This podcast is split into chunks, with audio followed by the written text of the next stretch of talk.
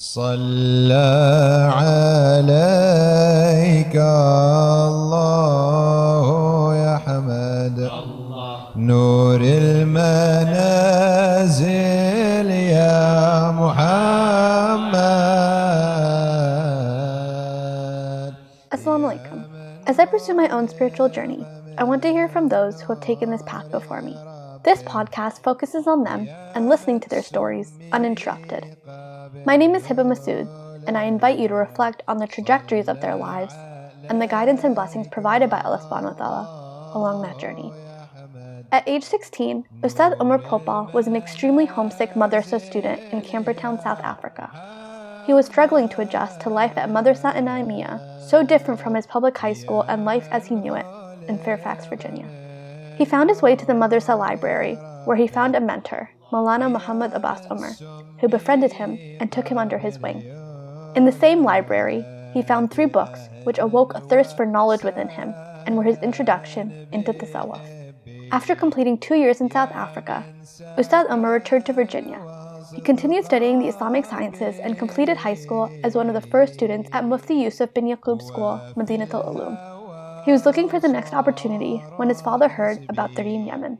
He had met someone whose daughter was studying at Dar al Zahra, the girls' madrasa in Tarim, and so he decided to send Ustadh Omar and his sister to Yemen as well. Ustadh Omar spent two years at Dar al Mustafa, the boys' madrasa, including one year at a campus in Ainat. The Ainat campus was even more remote, academically rigorous, and challenging, and he was the only Westerner there at the time. Despite these challenges, he grew fond of his unique time in Ainat and refers to it as the best year of his life. After returning home, he continued his studies at Dar al Qasim in Chicago with Sheikh Amin Kholwadia, and later with Dr. Rajab Sertuk in Turkey. Ustadh Omar is now the founder of the Tanwir Institute in Fairfax, Virginia, where he is attending to the educational and spiritual needs of Muslims in his hometown, as well as the greater DMV area. In this episode, he discusses both the struggle of adjusting while studying overseas as well as the many distractions and difficulties that come with seeking knowledge while staying in the West He gives heartfelt advice to students of knowledge on humility and setting priorities.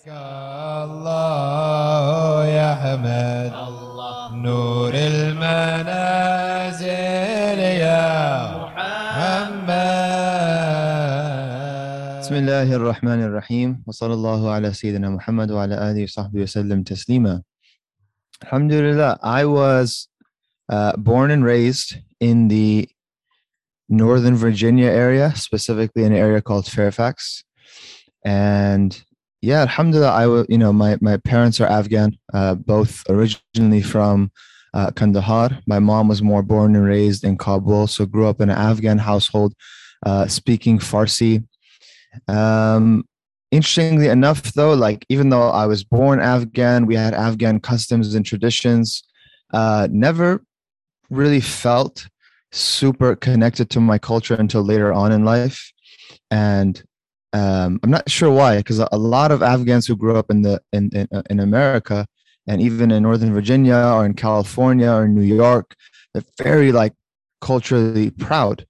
Um, as far as spirituality or religion, I think until my early teens, uh, Deen and Islam was more culture for me. I mean, Alhamdulillah, I was raised in a household where, you know, my parents prayed five times a day. Uh, of course, you know, Juma and Eid, uh, those were very important. But as far as like having uh, an intellectual foundation to the religion, that definitely was not there uh, as far as having a spiritual foundation to the religion, that also was not there. Uh, it was a simple like you know Allah exists. You ask Allah for uh, when you make du'a, you pray because you have to because you're Muslim. That's your identity. But there was nothing that was really grounding. Um, and may Allah bless my parents. I don't blame them for that. For, you know, they come from Afghanistan, in which their identity was one of Islam. Hmm. Um, so yeah, I definitely didn't really start thinking about Islam uh, until my early teens. It's in my uh, early teens that my father decided, and this is like in middle school, that you know you need to start going to something called maktab. And maktab is, I think it's like a Urdu word. and it's like an after school program where you go and recite slash memorize Quran uh, for like an hour, and it would generally be at a masjid. In my case, it started at not at a masjid but at an uncle's house, and I still know this uncle. I love him very much. And I would go to this uncle's house, and it'd be like three three of us, three young kids, and he would teach us how to recite Quran. And then uh, it ended up switching toward a smaller, like musalla, not masjid, uh, in the basement of someone's house. And essentially, sixth grade, seventh grade, eighth grade, and ninth grade, every day uh, I would go to school. And then after school, I would go to this one hour program. And that's when, you know, I again didn't have any intellectual or spiritual foundation in the religion, but I did start getting connected to, to the Quran. And what's interesting is looking back, there was nothing like that should have made me like this. I liked video games. I liked Mario Kart and Mario Party. I liked watching movies. Um, you know, uh, being from a, a Afghan household, didn't really get to hang out with friends much, but there was nothing that was like pushing me to like reciting, memorizing the Quran. Uh, but I did. I like I didn't mind at all going to this program after school. It was a little embarrassing when I'd go to middle school or high school the next day because everyone would be talking what they did after school, and I would kind of you know hide the fact that I go to a Quran class uh, every day after school. But uh, I did like it, and this ends up leading to something uh, much larger, which is my travel to uh, South Africa, and inshallah we can talk about that um, as time goes by. But that's a little bit about like my upbringing. Um, alhamdulillah, I praise Allah for it.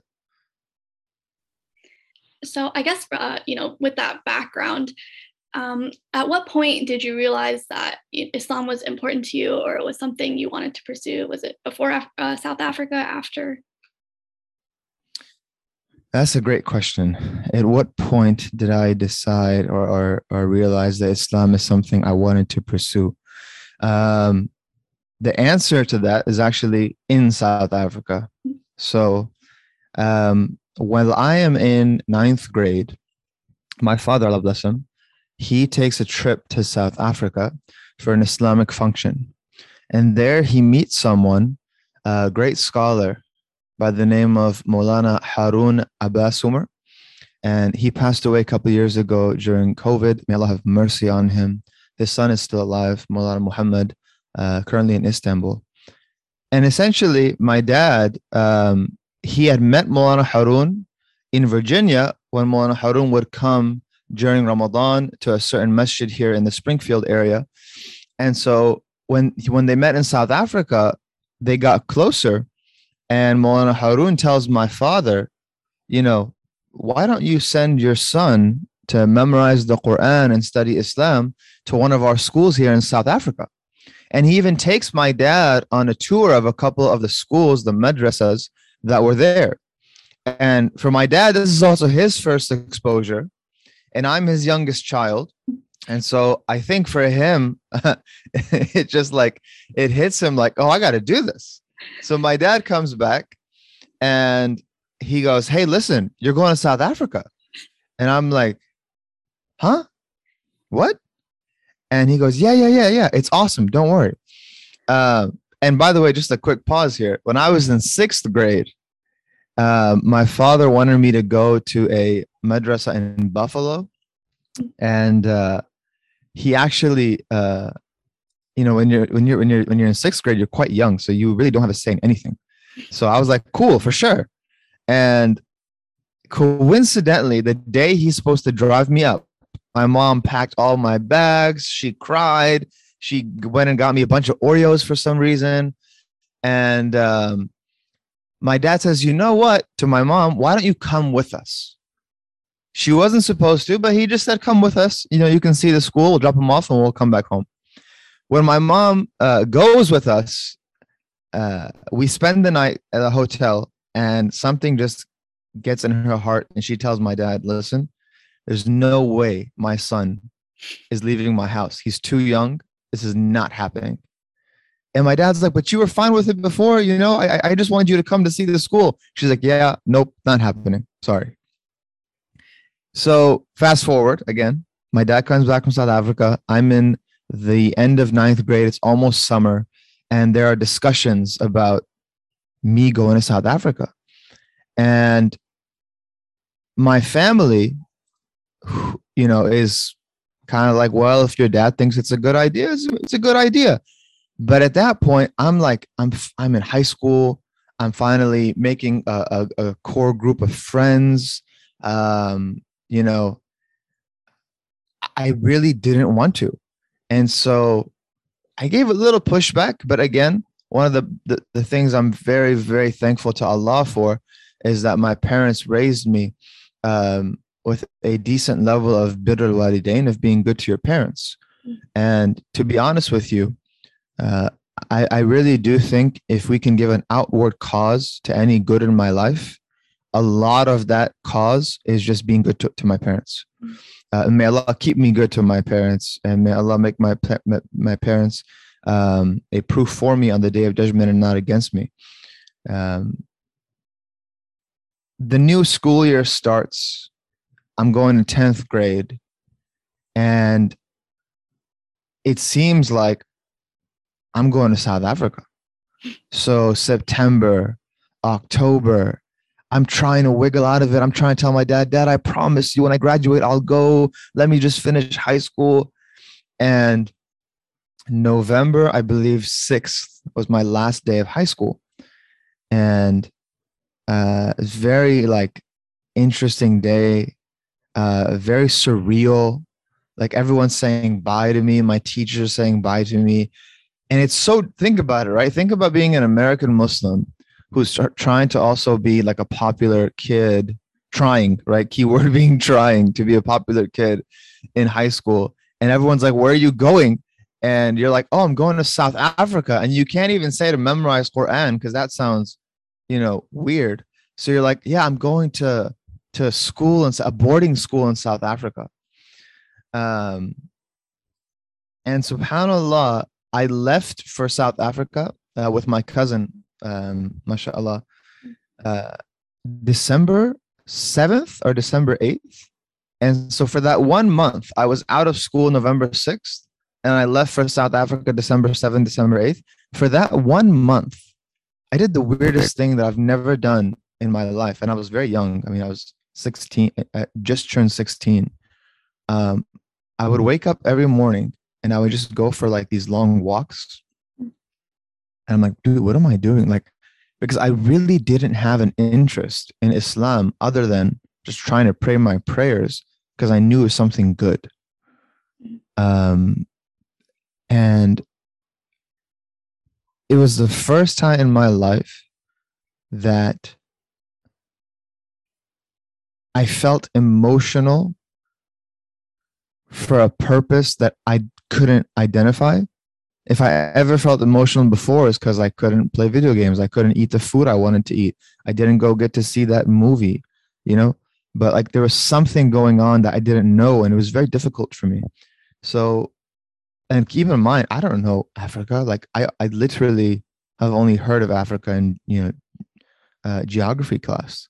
So I don't even know what to expect, and never traveled on my own um, I mean, I was with my cousin, but still, you know, you're, you're quite alone. So we get to South Africa and we end up in the school, um, which was uh, is, is called Madrasa In'aamiyya.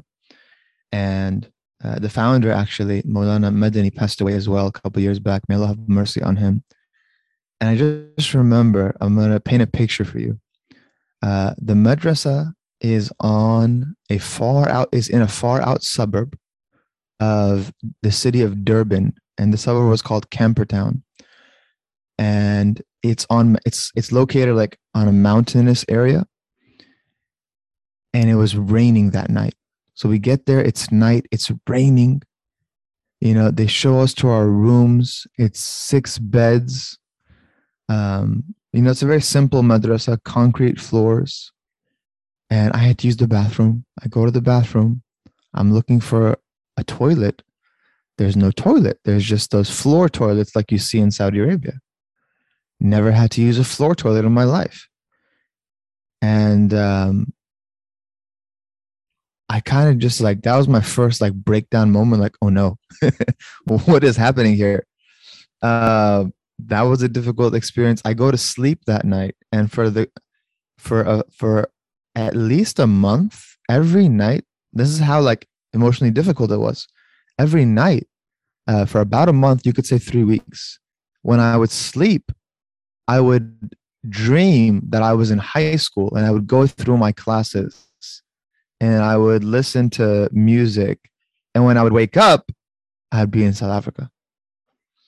Um, so it, it really wasn't easy. But now to answer your question of what made me take Islam seriously and realize that this is the truth, this is what I want, this is what I want to study. Uh, because also I was never good at school. My my grades were never awesome. I was a BC student, never academically inclined, didn't know what I wanted to do with my life. Um, probably didn't have to. I was still very young, but when I'm in South Africa and I begin to memorize the Quran, again, not super interested, but I don't hate it, just like before, right? Quran was always something that I was just cool with. What I started doing is that during breaks, there was a library, and I would go sit in the library by myself. And I was never a reader, ever, but with the exception of Harry Potter, um, yeah, pretty much Harry Potter at that time. The exception of Harry Potter, never really read books. And two things in that library changed my life. Totally changed my life. Like absolutely changed my life. The librarian and a book that I found in that library.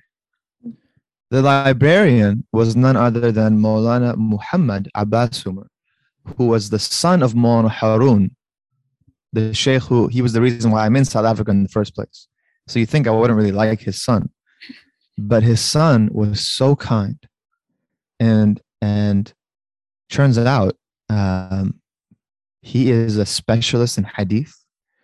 Uh, he's one of the foremost students of uh, a sheikh known as Sheikh Muhammad Awama, who's alive in Istanbul. May Allah preserve him and his students. Um, so he's a he's he's a he's not a joke. Like he's a big scholar, and he was only librarian because he needed to use the library for research reasons. So he just went ahead and also became librarian. Um, so he, I would sit with him and he would like engage me like oh how are you doing? What's going on? How's your memorization of the quran? And somehow he also began to teach me like little little a hadith from a book that i now have taught multiple times called zad, zad al-talibin provisions for the seekers. Uh, highly recommend that book for any students of arabic or beginner students of hadith. Awesome book. Uh, white thread press publications and i saw from him a conduct that I've never seen from Muslims before, and that was a scholarly conduct. It was so attractive. He was so nice. He actually cared about me, and I'd never experienced, you know, scholarship or uh, virtuous etiquettes like that before. The second thing that really changed my life was two books that I found in the library. One was a book on how to uh how do I explain this? So let's just call it three books. And, and I don't want to make this very long, but it was three books. All right. The first was a little article that was published, written by a great sheikh, a sheikh who impacted me a lot. I never got to meet him and he passed away. Maulana Yunus Patel, Allah have mercy on him. And he wrote this book how to stop uh it was either how to stop looking at haram or how to oh oh how to protect yourself from the whisperings of the devil right? I had only heard the word whisperings of the devil in a yusuf ali translation i think of surah an-nas nas right? Min al-khannas. Uh, but when i read this book it was about a topic i had never ever heard of and it was about tasawwuf and tazkiyah and purifying the heart and protecting yourself from shaitan, introducing topics like dhikr, introducing topics like the nafs in your lower self. So that really hit me hard because I could totally relate to this. As a young kid growing up in America, I definitely, uh, you know, needed these tools. So I was like, whoa. And the second book was a book uh, called Ma'arif Mathnawi. Uh, turns out, I found out many years later that that book was written by the Sheikh of Maulana Yunus Patel. And uh, this was just stories from the Mathnawi of Rumi. I've only heard of Rumi because I'm Afghan and he was from Afghanistan. And I knew he was a poet. I didn't even know he was Muslim. I'll be honest. Like I at that point, I'm 16. I did not know Rumi was Muslim. And it was stories that were translated into English, taken from the Mathnawi. Um, I don't think it's appropriate to mention the story that affected me uh, the most, so I won't mention that story right now. But the gist of the story that affected me within that book is that it was all about everything in this world is fleeting even the beauty that you that you like in this world is fleeting the joy that you take in this world is fleeting and only allah remains and there's a hereafter and the way the story was translated the way the story was written by Maulana Rumi I was like, what? Like, I've I've never where have these stories been my whole life? Like, what? This is Islam? And then there's a third book that I began to read in the library. Again, this is called the, the Divine Facilitation, Tawfiq. Uh, don't know what I was doing in the library. Don't know how I came across these books, but everything is from Allah. The third book was a book called uh, Sharia and Tasawwuf, sacred law and spirituality. And it's now modernly translated as the path to perfection.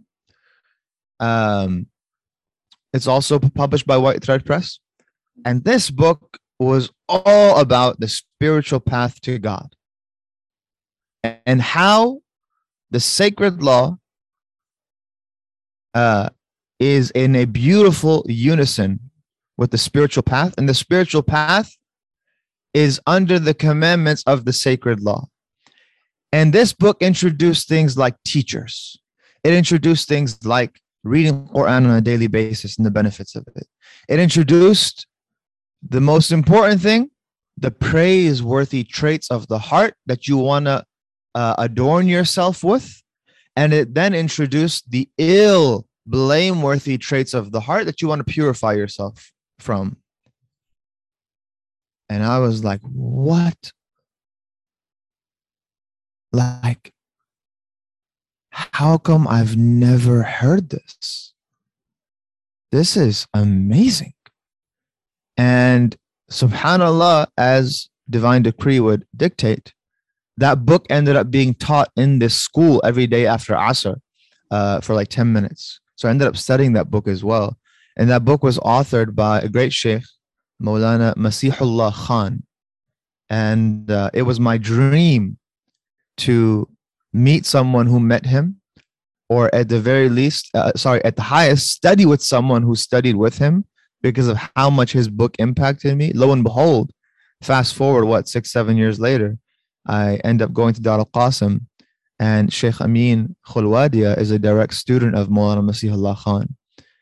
Um, so it's at that point in that little library in Campertown, South Africa, that it clicks in my heart. I love this religion.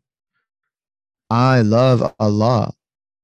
I want to know the Messenger, and that didn't come till later, right? The the the role of Sayyidina Rasulullah didn't really come later for me. Uh, I want to embark on this journey this journey, which according to these books is not an easy one. Like I gotta purify my heart from some of these things that I know I have, but I really want to do this. And here's the the last thing I'll say about this. What really um, cemented this for me is I go uh, after a couple of weeks, I go back to my room. My cousin is sitting there and he's reviewing his Quran, and I'm like, "Hey, I gotta talk to you." And he goes, "What?" and I just told him everything. And he goes, So that's where you've been. And I'm like, Yeah, what do you think? He goes, Well, that's not new for me. And I'm like, What do you mean it's not new for you? He goes, Remember, I went to Yemen last summer for 40 days? I was like, Yeah, I think you mentioned it. He goes, Yeah, I went to a school called Dar al Mustafa because I wanted to learn Islam, but I also wanted to learn Tasawwuf in the spiritual path and Tazkiyah. And so uh, I found it there. And I totally understand what you're talking about. And at the time, I literally just remember thinking like, oh, okay. And that was it. that was the first time I heard about Dar Mustafa. I totally blew it off. I didn't really care.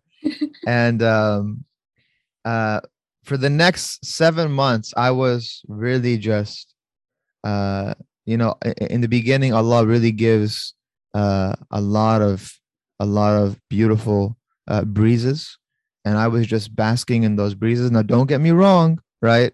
South Africa was not easy, and um, very cold, no hot water. Um, you know, the teaching methods were not the easiest to deal with but because I had found out about this applicable spiritual side of Islam, I was just totally down. Alhamdulillah Rabbil Alameen. So you're 16, you're in South Africa, you've kind of had this amazing discovery. Um, h- how long do you stay in South Africa? Um, what brings you back to the States eventually? And, and did you know you wanted to continue studying? Awesome. Yeah. So I end up staying in South Africa uh, December to July. And it's in it's in like January, uh, end of January that I uh, you know, I'm reading these books and spending time with Maulana and Muhammad. Um, as time gets closer, my cousin uh, decides that he wants to um, pursue Islamic studies, right? So he wants to pursue higher Islamic studies and I have now memorized like six juz. And in my in my heart, I'm like, all right, I'm gonna come back here, even if it's by myself. I'm gonna finish memorizing the Quran. So my mom, uh, of course, she wants us to visit. I want to visit home, to be honest, right? Like I want to go back home. Go back home, and it's as if I was living a dream for eight months because I totally forgotten where I came from, what America was like, what my house was like, what you know, uh, American culture is like. That whole you know video games and movies and uh, uh, you know like I I forgotten all that. So it was a big wake up call. I remember first uh, we we got back early in the morning, come home, and my mom makes this huge breakfast, and uh, I just, just can't speak for some reason like I I, I I'm I'm kind of speechless. And looking back, I know the reason for that. The reason for that is that I spent eight months in isolation essentially. Right. I was either memorizing Quran, listening to teachers, or uh, reading. And so like socializing is not what a student of knowledge really learns to do. Um yeah. It's Ramadan all right. So it's Ramadan. And for I decide to listen to a particular lecture of Sheikh Hamza Yusuf uh, in Ramadan, I believe so. And in that, as, as Sheikh Hamza does many times, he recommends the autobiography of Malcolm X. And I'm like, well, look at me. I love reading now. Let me go get this autobiography. And um, I go get it. And I can't put this thing down. And I read and I read and I read. And uh, I still have not been able to really extrapolate or, or kind of uh, take out all the wisdoms that I found in that autobiography. And, and that's actually a good project. Uh, if someone were to create like a blog about the wisdoms that we all learn from the life of Malcolm X, uh, may Allah have mercy on him. But I finished that book and I have one azima. I have this, I don't know, I try, like a super strong willed intention in my heart. And that was, I got to finish high school. Mm-hmm. Like, I didn't even finish 10th grade. And Islam, from what I've read in the books of Tasawwuf, from what I heard from my teachers in South Africa, and now from Malcolm X, Islam is grounded in education. Um, and it's a beautiful book, by the way, for anyone who's listening to this uh, by Frank Rosen, uh, uh, Rosenthal, I believe. Might be mispronouncing his name. Um, oh, I'm forgetting the title right now. Uh, the knowledge. Anyways, oh, inshallah, come back to me. The knowledge triumphant, I believe, and it's about how Islam uh, really honored education. Mm. Wow. Anyways, I go to my dad and say, Dad, um, I want to finish high school, but I can't go back to public school. What do you think? He goes, No, you're going back to South Africa to finish the Quran. I was like, All right, Dad. Well, at the very least, one of my teachers, he gave me uh, a gift to give to one of his students in Virginia. And I was like, Dad, his student's name is Mufti Yusuf bin Yaqub. Do you know who this guy is? And my dad's like, Yeah, I heard of him. I think he has a, I think he's opening a school in Springfield, Virginia. Uh, let's go give him the gift. Hmm. So we go and we meet Mufti Yusuf. We give him the gift. And Mufti Yusuf is like, Hey, you want me to show you our school? It's opening this fall, opening uh, uh, in September. and we look and it's like a little office space. And we're asking him, like, Hey, what's your, like, what do you want to do here? He goes, Well, we're going to start a Sharia program. It's going to be six years. And for students who haven't finished high school, we're going to help them uh, homeschool through one of the online homeschool programs. And so basically, from like eight to two, they would do Islamic studies. From three to six, they would do their high school uh, or their homeschool, whatever grade they're in. And I just look at my dad and I was like, had this twinkle in my eye. I was like, Dad, look, I can do both. And he goes, Yeah, but what about your your memorization of the Quran? And I was like, That's a good point. I don't know. Well, Maulana Harun Abbas Omar comes back to town. it's like, I don't know how these things happen. And my dad goes to him and goes, Hey, you're the one who wanted my son to go to South Africa. My son is not talking about staying. What do you think? And he goes, Well, if it's with Mufti Yusuf, and if you promise to let your son focus and not distract him with other things, then go for it. And he said, I remember he said this.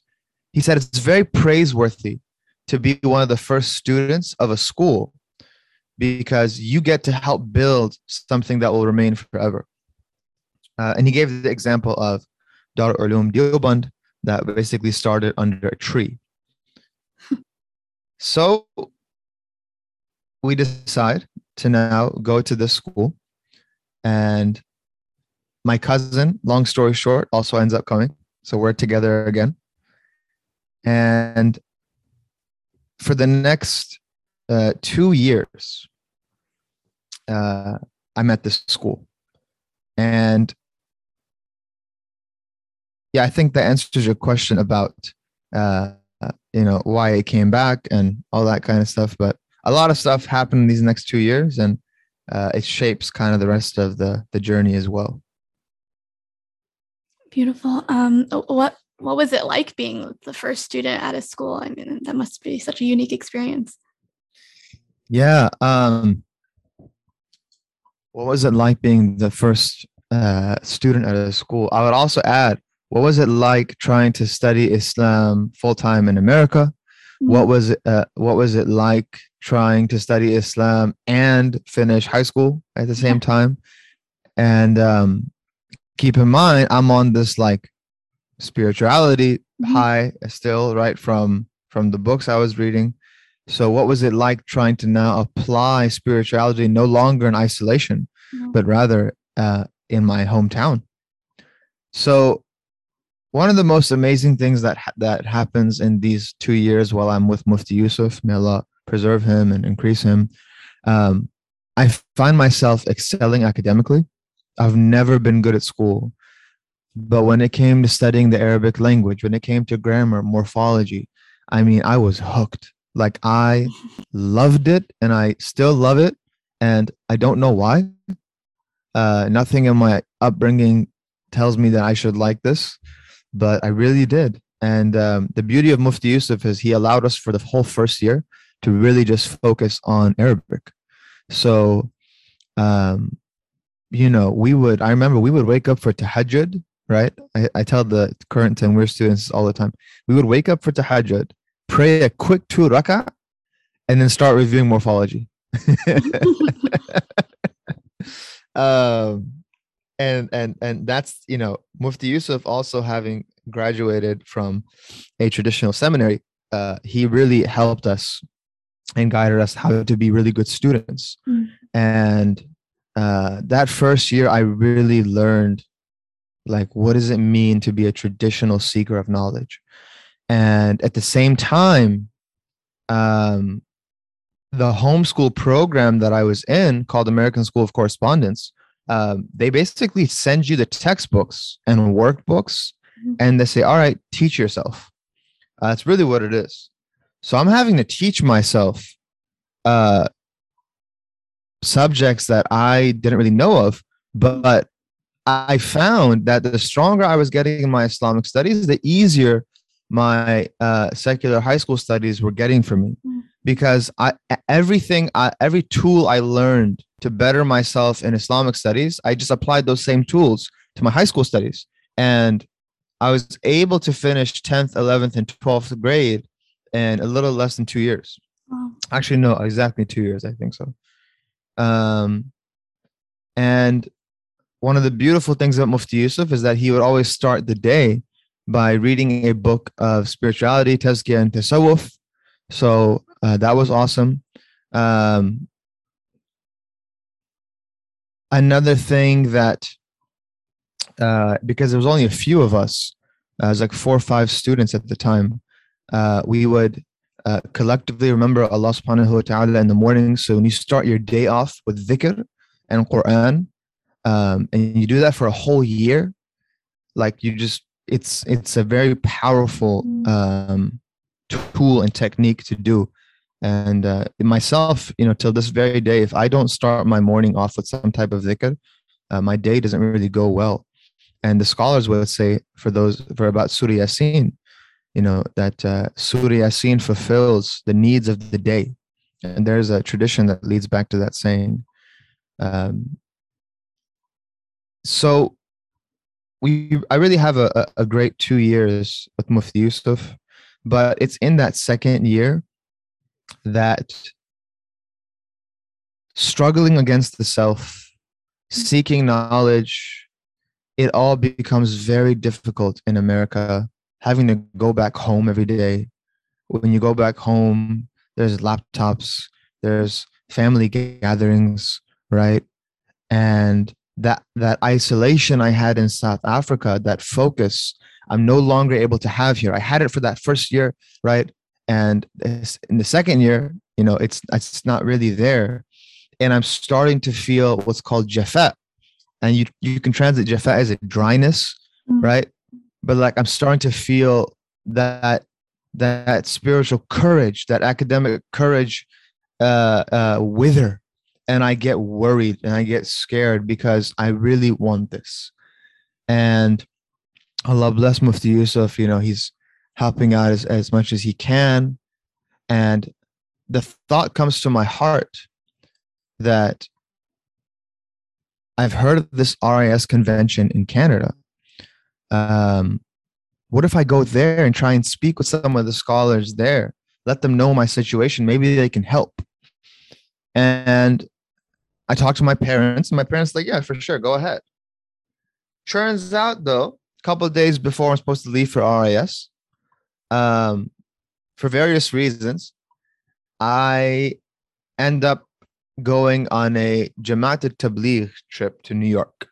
Hmm. And I couldn't get out of it.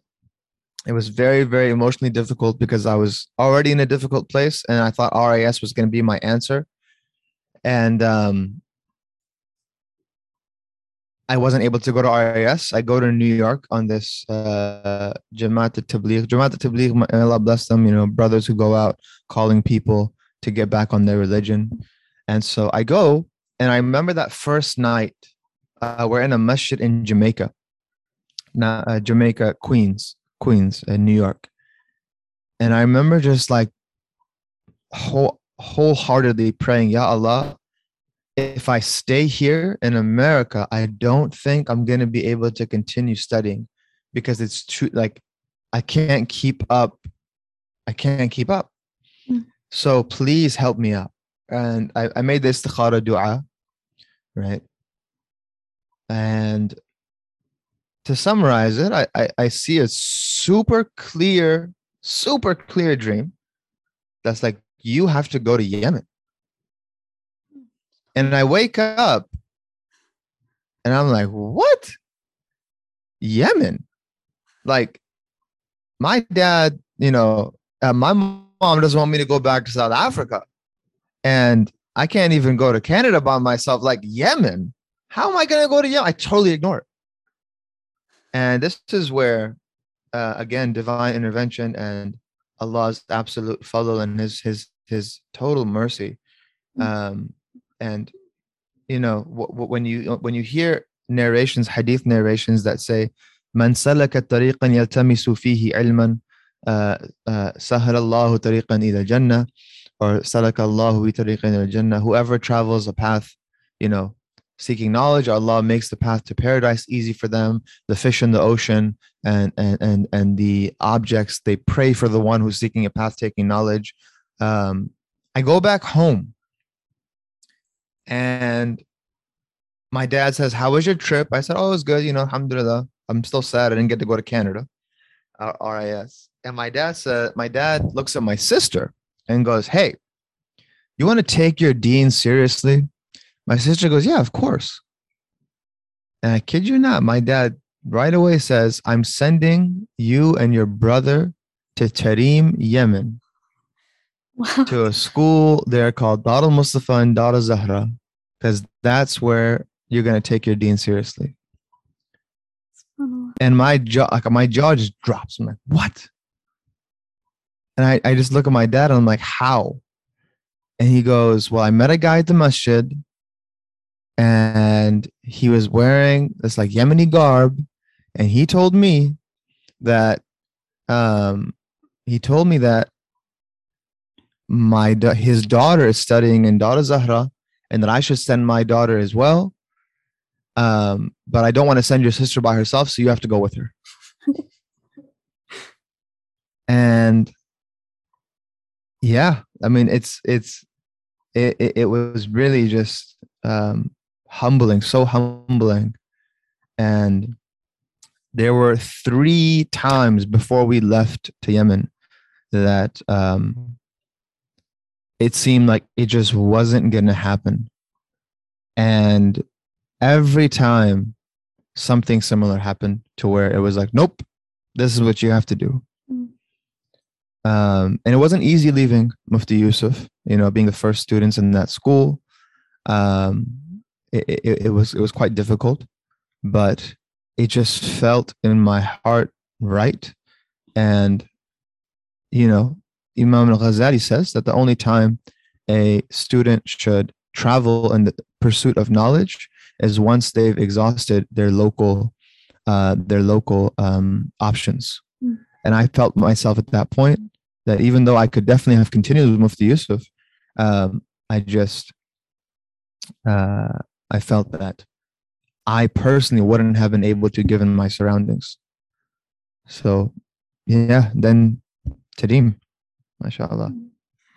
SubhanAllah, like that, it's crazy how that um, just kind of came together. Like I mean, you had this dream and it just, you know, Yeah. SubhanAllah. Um, when you when you get to Tarim, first of all, I guess how was the journey to Tarim? I know often sometimes it's difficult to get there, and, and then when you get there, um, is it difficult to adjust? Um, do you feel like you were prepared because you had been in South Africa, or was it a whole different ballgame? Awesome. Yeah, that's a great question. Uh, I just want to put a caveat out there for anyone who, who, who might end up listening to this. Uh, my intention in sharing any of this is uh, just to let people know that Allah will always take care of you. None of this is from me. You can hear from the stories. It's not, I've done nothing. It's all from Allah. And um, there's nothing special about me. And, um, you know, uh, uh, uh, I'm an in, immensely flawed individual. So I hope no one takes this in the wrong way. Like uh, I'm trying to show off. I actually uh, this morning was even thinking of maybe uh, uh, not doing this podcast just in case uh, anything might come, but I think there's a benefit in, in sharing these stories. So the journey to uh, Tarim was interesting because it's in Hadramaut, which is a desert valley, and um, you know, we I remember myself, my cousin, my sister, we went to uh, uh, Russia first. We stopped in Russia at the airport. That was an interesting experience, and then um, we went to Sayun, which is a small city about 25 minutes uh, before Tarim. And I just remember the landing of that plane. My sister, Allah bless her, she was really terrified because it, you know, the plane, like it, I don't know why, but it was it was as if when you looked out the windows like a movie, like you're flying through these mountains and like, and um, we finally land. And so I'm sure if you were to ask my sister, she would tell you differently. But I was I was just um, I was alhamdulillah very very very calm, and um, you know even when we get to the airport and the bus picks us up, um, the second we get into Tarim, the second we get to Dar al Mustafa uh the weirdest like i i just i i it just hits my heart like i'm home. This is and again i don't really know the teachers. I've only heard of them. Um one of them visited you know right uh, uh, before we left. Uh, i know sheikh Yahya Rhodus quite well and that is a whole different story. Um you know and he really impacted me. Um um, a, a, lot again in his conduct and what he spoke about and how he spoke about it. Um, you know and i'm just going to be a little vulnerable here because i think i think something like this is really important to say. Um, i remember like he was the first person outside of my parents actually i should say outside of my mother. Like he was the first person that i thought like i want to tell this person i love them and I didn't even really know him like personally like that. But it just goes to show you that what what conduct and what good intentions and what smiling and what prophetic uh, uh, uh, character can do to, to a person. I remember I actually went up to him and I was like, I just want to tell you something. He goes, Yeah, what's up? I was like, I love you.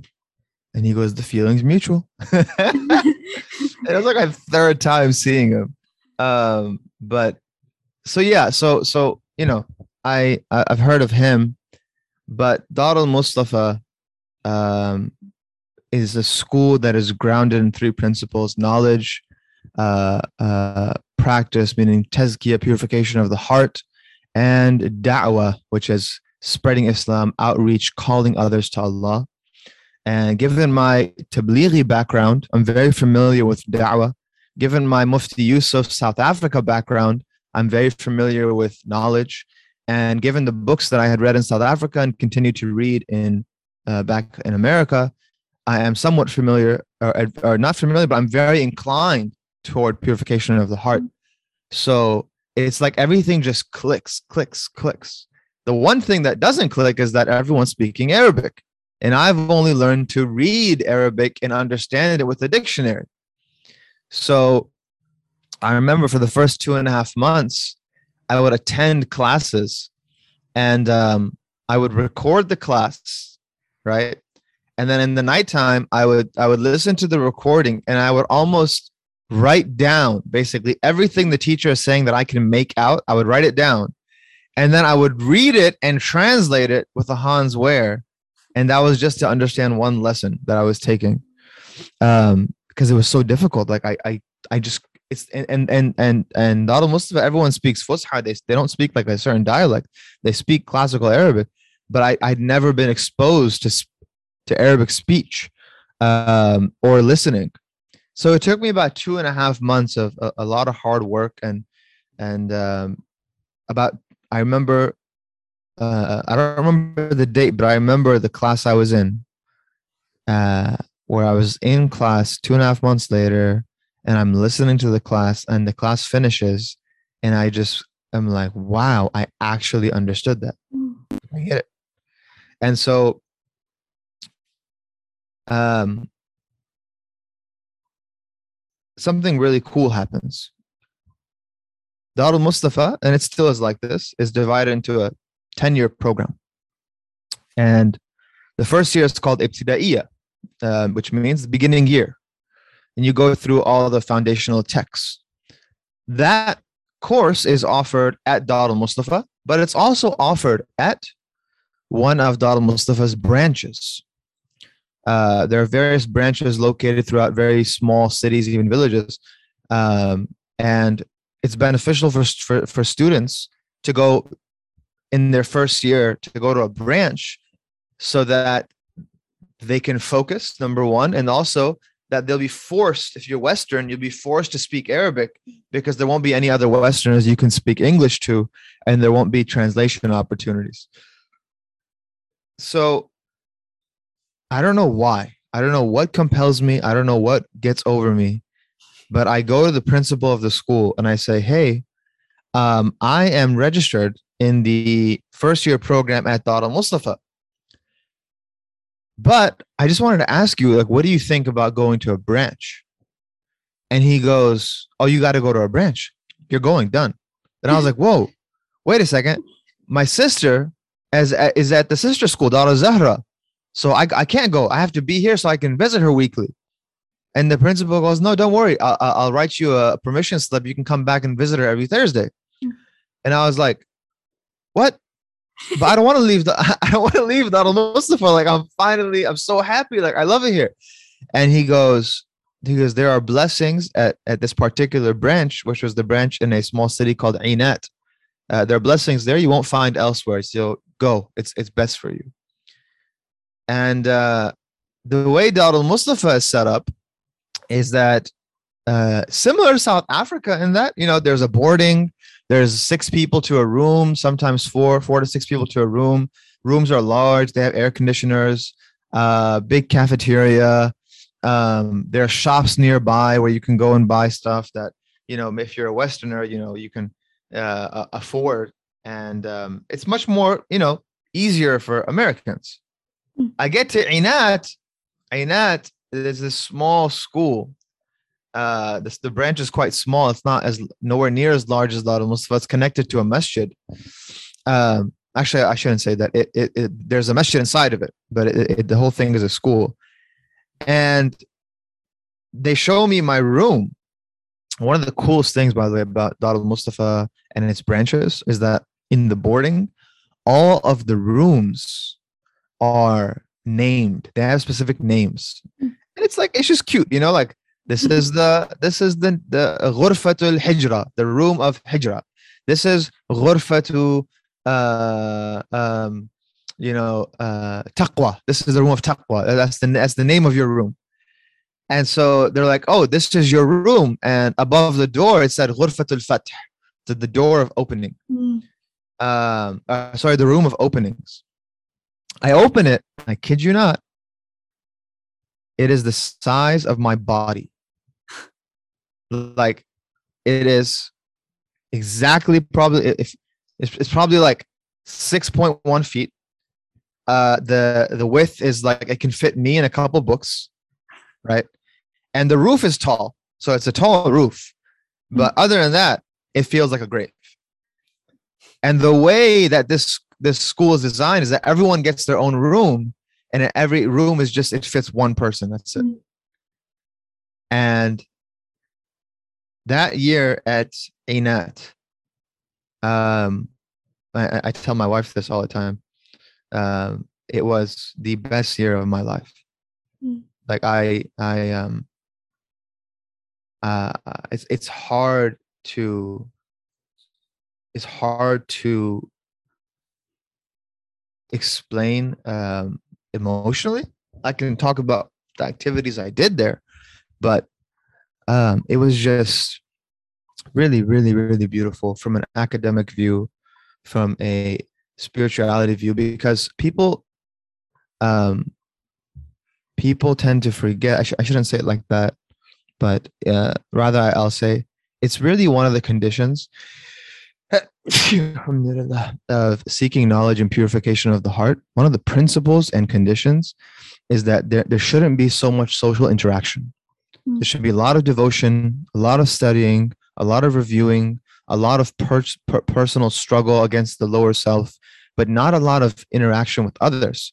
Um, and I was recently reading an article, by the way, that said, you know, if you really want to get something done, turn off notifications on your phone um, because they will distract you and they'll make you think some that you know there you have other priorities.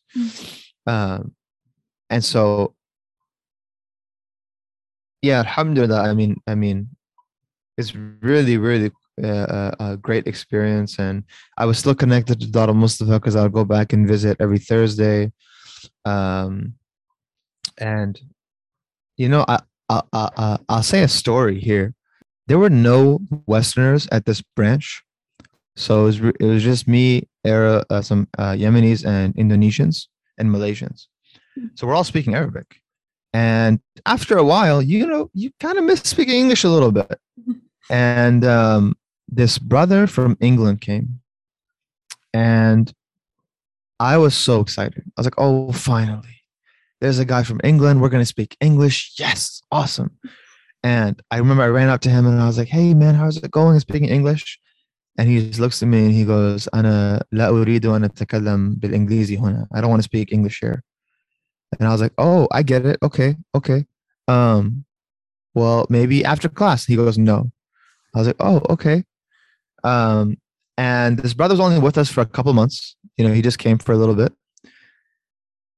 I've never seen the amount of dedication he had in any student of knowledge throughout any of my studies, anywhere I went. He was what I call khariq al-ada. He was just like a miracle. Anything we learned in class, my man was applying it that night. Any dua and anything. I mean, he was on his game and he was focused and he was resilient and he wouldn't socialize and he was he was just like this archetype student of knowledge and it's not easy to be like that because you know the, the the the lower self it wants to socialize it wants to take a break it wants to eat good food but he was just awesome and um i remember thinking like like where did he come from anyways the, the story is he he ends up having to go back and he was a nurse by profession he goes back and a couple months later we get word that he actually went to a certain country um, uh, to volunteer at the hospital. And unfortunately, the hospital got attacked and he passed away. And I was just like, he was young. He was 22, 23. And archetype, exemplar student of knowledge, and was given, you know, a beautiful ending like that. Um, Allah places on this earth certain individuals that it's not about their age, it's not about their wisdom, it's not about what they've studied. They're just special, and and and we don't know who they are, so we should treat everyone as special, and we can learn so much from everyone. Um, you know, my teacher, we had two teachers at this branch. Other in Dar Mustafa, you have like 15 teachers, right? Because there's so many teachers there.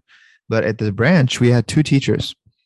Um, and one of them lived with us the other would come every day the one who lived with us I, i'm not like exaggerating um his background was one that he could barely afford soap Mm. to uh, wash his clothes.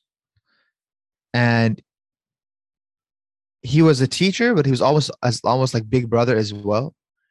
And we would just sit sometimes in the evening and just talk about you know previous scholars of the past and talk about purification of the heart and its difficulties and talk about uh, uh, stories of the righteous and talk about knowledge and and just having the sohbah and the companionship of someone like that uh, it really shaped me and it shaped how i teach as well because he was so informal and then in class he was very formal right so you saw this like, okay, so class is a time of being formal. And outside of class, there's more flexibility. Um, and so that's kind of, I, I learned a lot from him. May Allah bless him and preserve him. Um, and so I spend one, I, I spend that year and I spend another year at Dar Mustafa, not in a branch, but in the school itself. And, you know, there's so much to say. Um, but it was, it was awesome two years, alhamdulillah, in, in the city of Tarim and Ainat. So you had two years in Dar Mustafa. Um, what was kind of your mindset coming back? And, and I mean, uh, was it hard to leave? Yeah. Um, I remember the first week I was there. Um, I told some brothers in a taxi that I am staying here for 10 years and I'm never leaving and I'm going to finish the whole program. And a couple of brothers uh, start laughing and they were like, You're just saying that because you're not married. Wait till you get married. Wait till your family calls you. There's no way you're going to stay here for 10 years. No way. And I remember Sheikh Yahya was in that taxi. He just looks at them. He gets like upset. He goes, No, you know, if he has the intention, let him make the intention. Um, that never changed for me. That that intention never changed once ever. Like I, I don't know something about Tarim, and I know uh, there are some people who might find fault with that. Like your your people back in America, your family's back in America. You know that's where you belong. But um, you know, don't don't get mad at me. Get mad at my heart. Like I just I fell in love with that place, uh, and I still am in love with that place, and that's where I feel most at home. Uh, it's like when you go to Medina, everyone loves it and feels at home, right?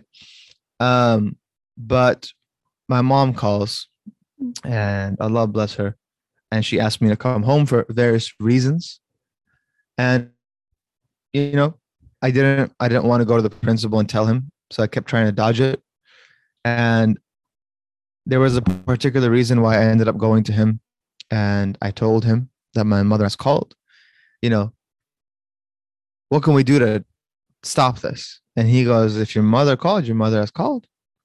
You know, and he asked me, what have you studied, you know, here and, and before, like like what level are you at? You know, what have you done in this subject? What have you done in that subject? And and um he, he gives me some various advices and I go home. I'm not thinking that I'm going home for good. I think I'm going home for a bit, help out, come back. Mm-hmm um you know like, like when you read the sirah uh, most sirah books would name the, ch- the chapter where uh, Khadija passes away anha, Abu Talib passes away and uh, the, the, the event of Ta'if happens and the Prophet ﷺ goes through what he goes through. It's called the year of sadness. So I would say for me, this is kind of like my year of sadness where I go back home. I realize going back to Tarim is not really an option, and Tarim, uh, Yemen also starts to get difficult for in a political climate, and my mother is scared for me to go back.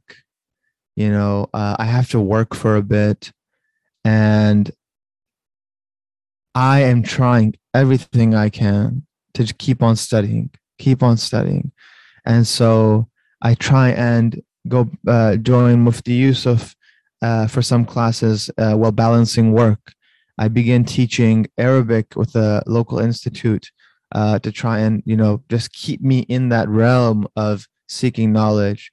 Uh, the number one thing that is very difficult for me is working on my lower self and purifying my heart and finding good company. Uh, very very difficult, and I just feel like a stranger. Um, but there's this this push in my heart like no you have to continue and the problem i mean you probably know this very well the problem is at this point i've studied what five years so everyone's already trying to call me sheikh and put me in some imam position and put me in some teaching position and i'm like no these last five years have taught me one thing and that is there's a standard to the word sheikh and i'm not going to give in to that standard right? I, I, to, to, to the American standard. I'm not going to give into it. I'm not going to say, oh, yeah, look, you've studied four or five years, right? You're qualified to do X, Y, and Z. No, no, right? Because my teachers, uh, one of them, for example, you know, he's been on the fatwa committee for 25 years and he has still not been given the position of mufti, right?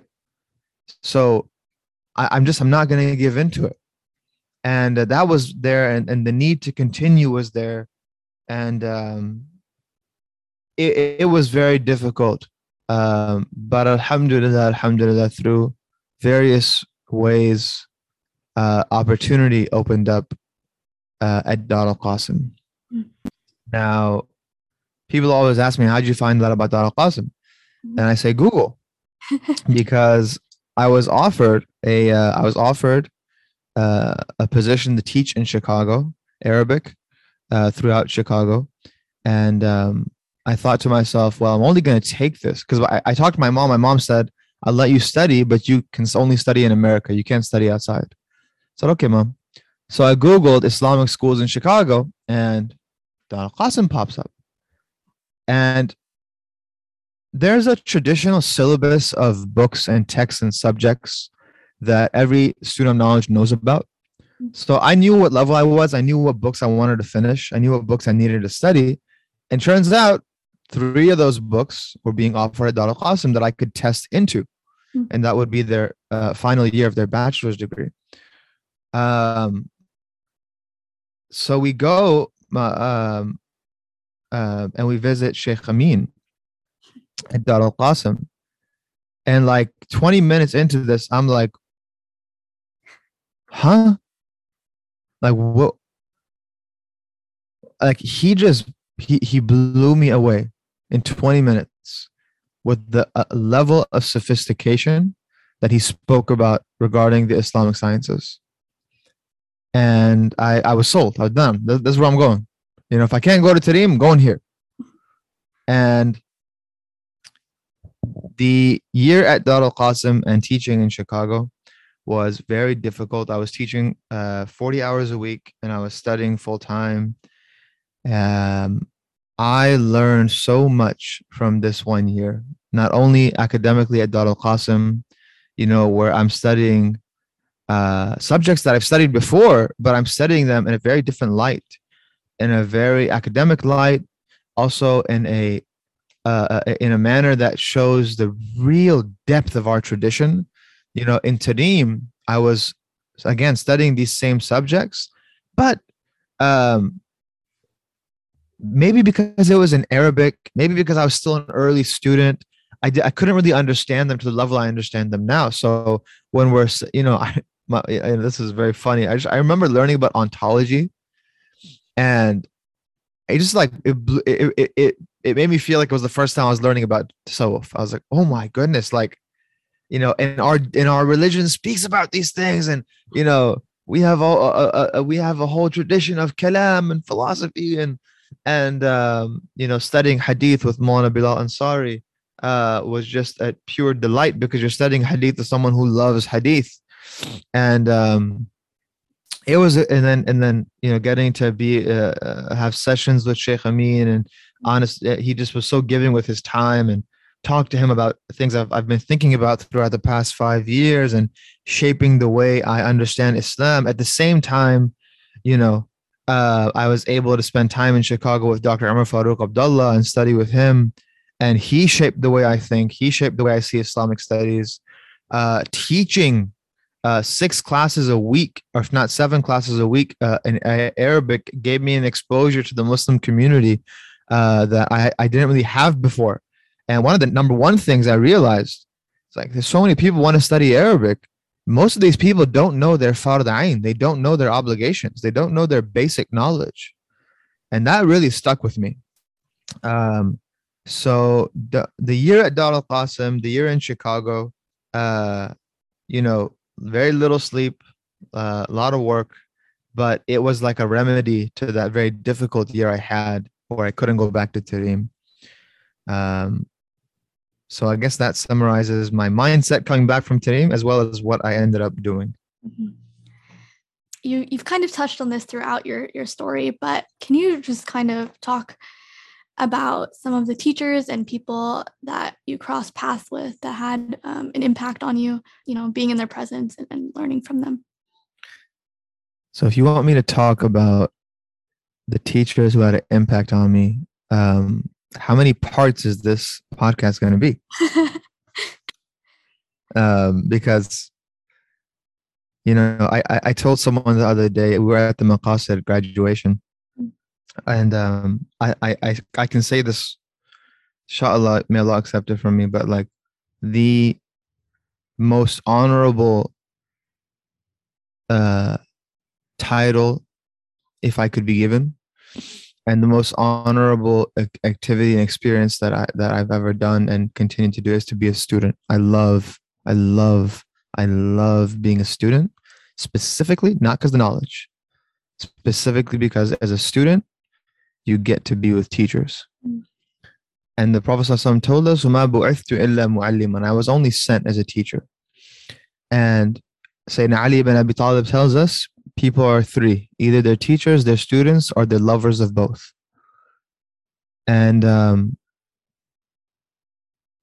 if if if I could, you know, if I could summarize my entire journey, right, it would just be I I was blessed to meet righteous people. Like it's not the knowledge that affected me the most. It's not the knowledge that made me want to better myself. It's it's the people and it's the people who wrote that knowledge. I believe it's from them. It's not necessarily what they were saying. It's it's the pure hearts that it came from.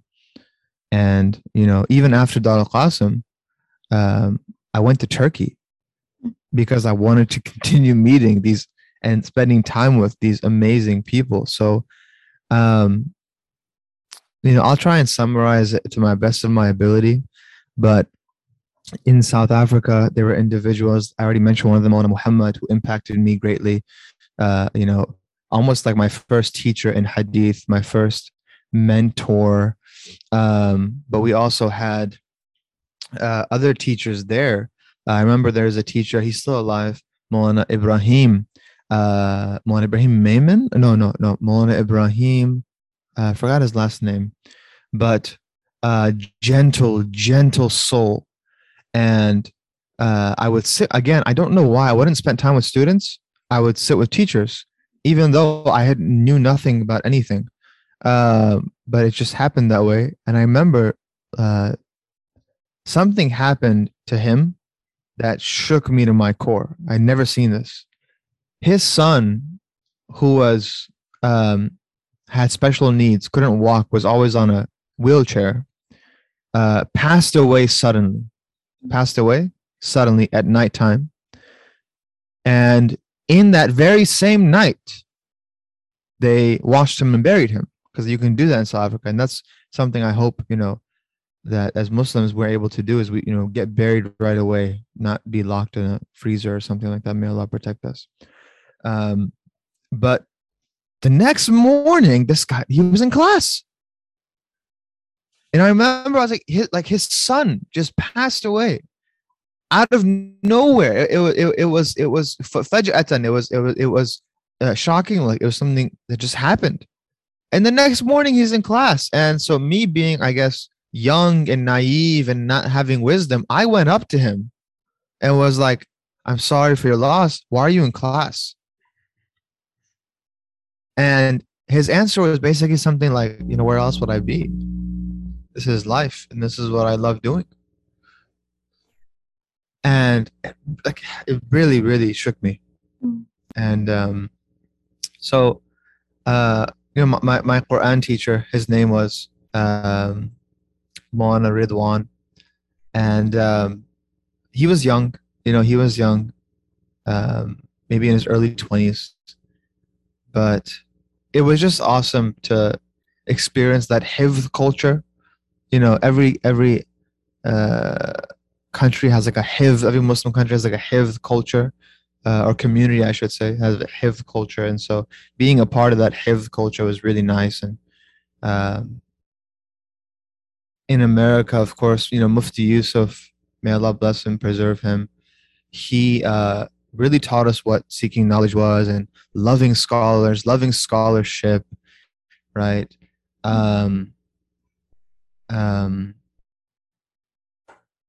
you know, my cousin, may Allah bless him, he had a heavy impact on me. He's uh, older than me and uh, always kind of uh, mutual encouragement.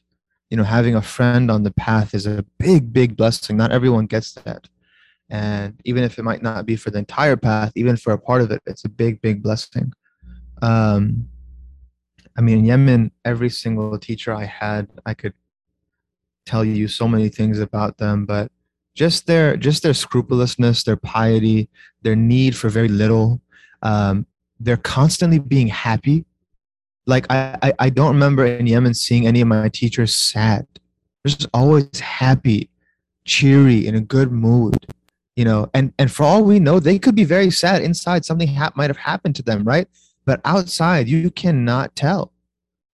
And their love for the Prophet Muhammad sallallahu alaihi wasallam is, you know, you you cannot be there and, and not love the Prophet sallallahu.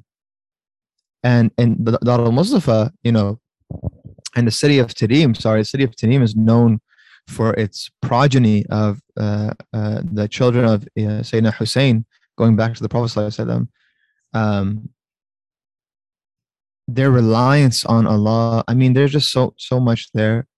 But of course, you know, I mentioned Sheikh Amin Kholwadia, uh, Dr. Umar Farooq Abdullah, you know, all my teachers at Dar al Qasim, who some of them were even young, but again, um, very academically stout and and um,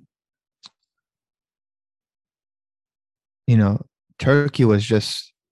I was very blessed to spend uh, every single day uh, for multiple hours with my teacher in fiqh, Sheikh Khalid Kharsa.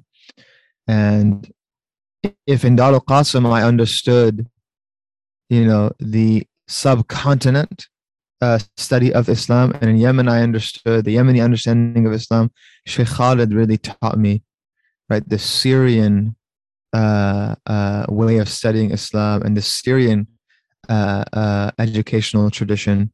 And without a, without a doubt every single day i would knock on his door right? I would knock on his door. He would open the door. He would give me a hug big smile. And uh, he would call his wife oh Suhaib, right uh, Wayne at the Alpha, where's the where's the food for the guests? And he, you know, it was like he would bring me an apple, and as he was teaching me, he would slice the apple for me, and he would feed it to me, or he would, you know, uh, make tea, and he would put the sugar while he was teaching. Like it was just this beautiful, beautiful character, and this immense amount of knowledge and humility. Man, real, real humility um, that that that that you know, Sheikh Nadir Abu Amr was another scholar from Syria that I studied with in Turkey. Dr. Hamza Bakri, you know, to this day, like I'm just Dr. Hamza Bakri is like just khariq aida, mashallah. He is he's a master of so many subjects, very humble, and an amazing ability to teach. Uh, Dr. Mahmoud Masri uh, was another teacher of mine in Turkey, and you know, uh, just makes you cry. Um, you could be studying something academic with him, and he'd make like he's just an amazing soul.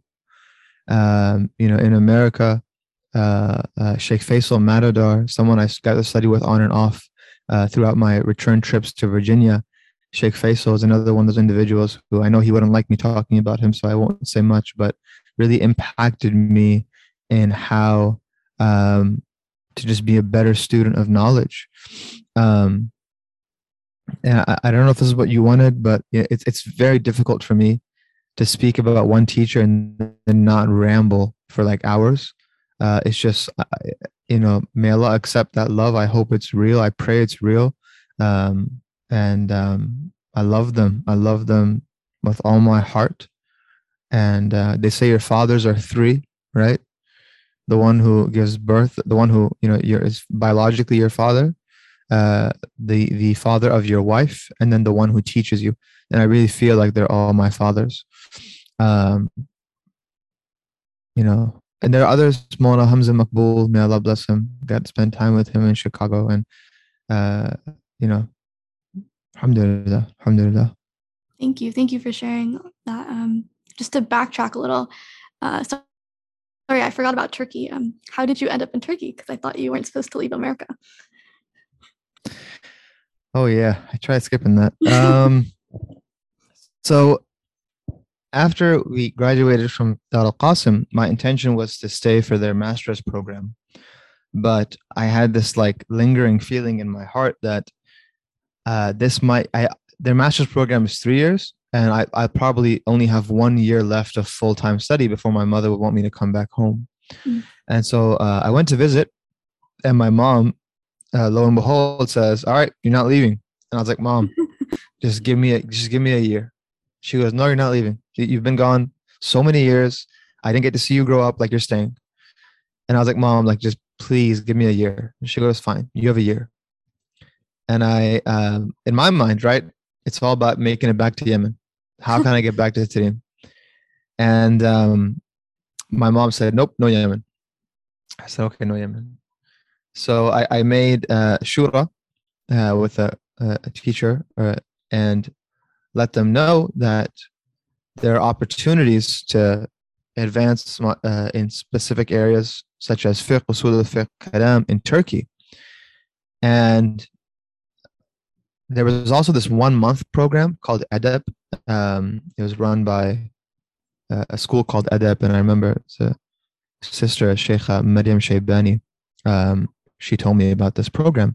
So I said, well, you know what? It's a one month program. Uh, let's go. And if I like Turkey, I'll stay. You know, my teachers are advising me to stay there anyways. Let's go. So we do this program, and it's uh, oversee. It's uh, uh, the overseer is Dr. Rajab Shenturk, who is now part of Ibn Khaldun University, and he also taught. You know, introduced us to this Turkish Ottoman tradition of study, and I was lucky in Dar al Qasim that I got to study um, kalam with a, a, a, a Turkish teacher and professor. Uh, so I was kind of aware of it, but Dr. Rajab opened that up more. And then Turkey just had at that time, especially, it was, you know, now there are a lot of students of knowledge in Turkey, and I'm so happy for that. But when I was there, it, it, it, it was like the beginning because the Syrians had just come. So there was this culture brewing uh, of seeking knowledge. Mm. And um, you know, the one month program finished, and my mom said I could stay. So I had saved up a little bit of uh, money, and um, I, I, Allah worked it out to where I found a place to stay. And um, I remember everyone was telling me I won't be able to find private classes, but you know, Allah worked it out, and I was able to have private classes, and um, it was a very good year for me academically and it was a good year for me culturally. I will say this though. Uh spiritually um when you're on your own you're not part of a program that promotes purification of your heart right? Uh you're not the, the, only sohbah you have is during class. Mhm. that's very difficult um and so i highly recommend to students that if they want to study traditionally and they're going to live by themselves uh, do it later on. Don't do it um, in the beginning because many people have done that and they've fallen Mm. you know? Uh, the shaitan gets the, the sheep when he's alone. The wolf gets the sheep when they're alone. So i was toward uh, you know the end of my studies uh, and so it, it, it, it wasn't easy but it also wasn't super difficult but um, i'm much more in favor of people enrolling into seminaries and having the companionship of their teachers and then of their classmates Mm. uh, as well so um, i end up having a uh, kidney stone procedure um, about six seven months in and uh, end up uh, leaving turkey after that shortly after that and uh, yeah Mm. and then starts the then starts the whole another part of the journey which is which is teaching and trying to spread islam in the Mm. context that we live in and that is a whole different you know ball game but luckily that's not part of this podcast alhamdulillah Um, well, I mean, can you can you talk a little bit about the Tanwir Institute?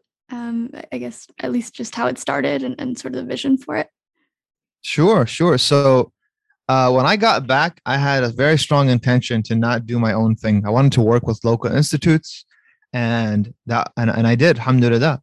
But what I realized is that in the entirety of Northern Virginia, there was no public classes for fard ain, right? Basic belief, basic Mm. fiqh, basic spirituality, and uh, because that needs to be taught as like a course, like that's that's an obligation upon everyone Mhm. right? And it's just not being taught. You know, you have the tafsir halaqa, you have the uh, uh, you know, Islam and modernity one-off sessions, Islam and gender one-off sessions, and all that is very important, right? But there's no fardain being offered. Mm. So, um, you know, talk to one of my teachers, and he says, uh, "You have to do this," and um, he called it Tanwir. He named it Tanwir, Mm. and that's where Tanwir was born as a fardain program, and it also ended up becoming a weekly public dhikr. Mm. You know, unfortunately, uh, doing dhikr, even though it's highly emphasized by the Quran, by the Sunnah, uh, it's still seen as like a very personal devotion Mhm. that you should do po- privately by yourselves. And as I just mentioned, right, when you're by yourself, it's not easy to do, always do acts of worship. So we get together with the community and we do it. And so Tanwir began as a Fard Ayn program along with a weekly dhikr where we just read the du'as of the evening. Um, and it has now evolved into also including Arabic, um, you know, also trying to include brotherhood and working on trying to include sisterhood. Uh, hopefully later on is try, you know, trying to, f- trying to figure out, right, how to, um, Tanwir is is is is is just a vehicle for us to provide programming that helps people live Islam in the context we live in. Mhm. Um, and it's not easy. It's it's it's difficult. And, and one of the things that I've learned through Tanwir is like we have to give people a break. Like it is not easy. If you are raised by this culture and this system, right? Then yeah, most people are going to graduate thinking all I have to do is make money and try and and have people like me, right? And Islam is not a priority. Myself, I myself, right? When I was in high school, that's all I cared about. And so getting someone from that point to a point of where Allah is the most uh, precious thing to them, the Rasul is their number one role model, you know, um, I asked a question recently, and like so many people have have been have have been bringing this up to me. I just said, you know, who's your living role model? How many Muslims have living role models, right? And then among those role models, how many are actually good for you and good for your akhirah, right? Um, so that's that's you know that's that's what Tanwir is, and uh, Al- Allah's blessed me to also work with Maqasid um, and teach in their Arabic program. So that's really nice and good company there. Alhamdulillah. I teach virtually. Um, alhamdulillah. Yeah.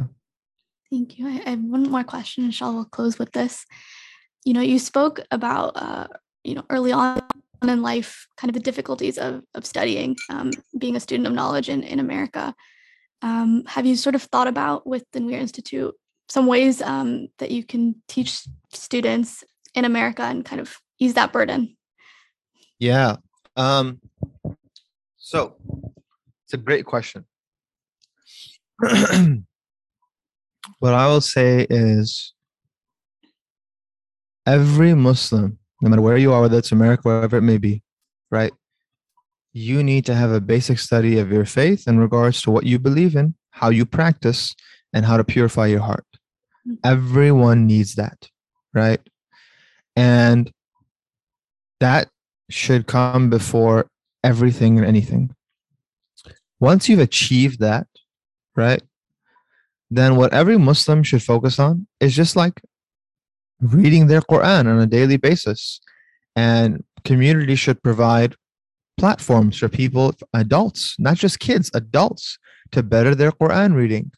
You know, every masjid should have a tafsir program and then like a general ilm program. It could be hadith, it could be whatever, tasawwuf, right? Uh, my point is, as a general Muslim, get your fard ayn, get your obligations, and then just focus on your iman boosters and Quran, right? Um, if you want to become a student of knowledge, you want to, right? Then you have to do Arabic. You have to study Arabic. This like modern notion of I'm gonna be a master of Islamic studies and not know Arabic, it's so creepy. Like I don't understand how anyone could think they could master Islamic studies without Arabic. It, you know, uh, the biggest bid'ah innovation I've ever heard of. But um, so you're gonna have to spend time with Arabic. So what I always tell people is like if you want to become a scholar, right? Organize your life in a way where you can take time off, right? Years and just do it right. Whether it's through Zaytuna College, whether it's through a seminary in America, or whether it's overseas, just do it right. But if you don't want to become a scholar and you just want to be like a righteous Muslim, right? Get your fard ayn, have your daily, you know, your, your, your weekly dosage of ilm, your weekly dosage of dhikr, right? And um, that's it. And if, and if you're trying to be that middle ground, right? To where you don't want a scholarship, but you want to be very informed about your religion, then that's where like a tanwir comes in, where we give you your foundations, we give you above your foundations as well. And then we tell you, hey, if you want more than this, you got to study Arabic. And Arabic, my friend, is going to take, you know, a 10 hour commitment from you, right? If you're doing a three hour Arabic class, you better bet you're going to need six to seven hours a week of review on your part, right? People like to blame programs and teachers for not giving them Arabic. Uh, most students need to realize uh, Arabic is 30% on the teacher, 70% on the student. Um, uh, in the beginning, at the very least, right? A lot of memorization. So um, that's what I recommend to people living in, in, in especially in America. But um, a separate advice would be for those right now who are maybe at Qalam or at Zaytuna, or they are right at a, a, a Ulum, they're in an Islamic seminary and they're studying Islam in America. Uh, you have to go against the tide. Do not worry about social media. Please get off Twitter, get off Instagram, right? Don't worry about da'wah. It's a trick of shaitan to make you worry about calling others to Islam while you're studying full time. No, that is not your job. Your job is to master Arabic, to understand our tradition, and to use those tools when you graduate to then help people and continue helping yourself, right? It's the most dangerous thing is for a student of knowledge once they graduate to stop studying. It's so scary. And that's my advice to all, uh, you know, get off social media. It's not the time for it. It's difficult enough studying in America. So, you know, don't have these other factors distracting you. This religion, uh, the study of it takes a lot of uh, sacrifice, and it's only a few years, right? It's only a few. What, what are you gonna? How long can your seminary program be? Six years at the most, seven years, right? So uh, that's my little rant and tangent. Forgive me for that. Well, thank thank you so much for that advice. Uh, Jazakallah khair for for speaking about your journey and telling us all these stories. Um, thank you for having me. Jazakallah khair. صلى عليك الله يا حمد نور المنازل يا محمد.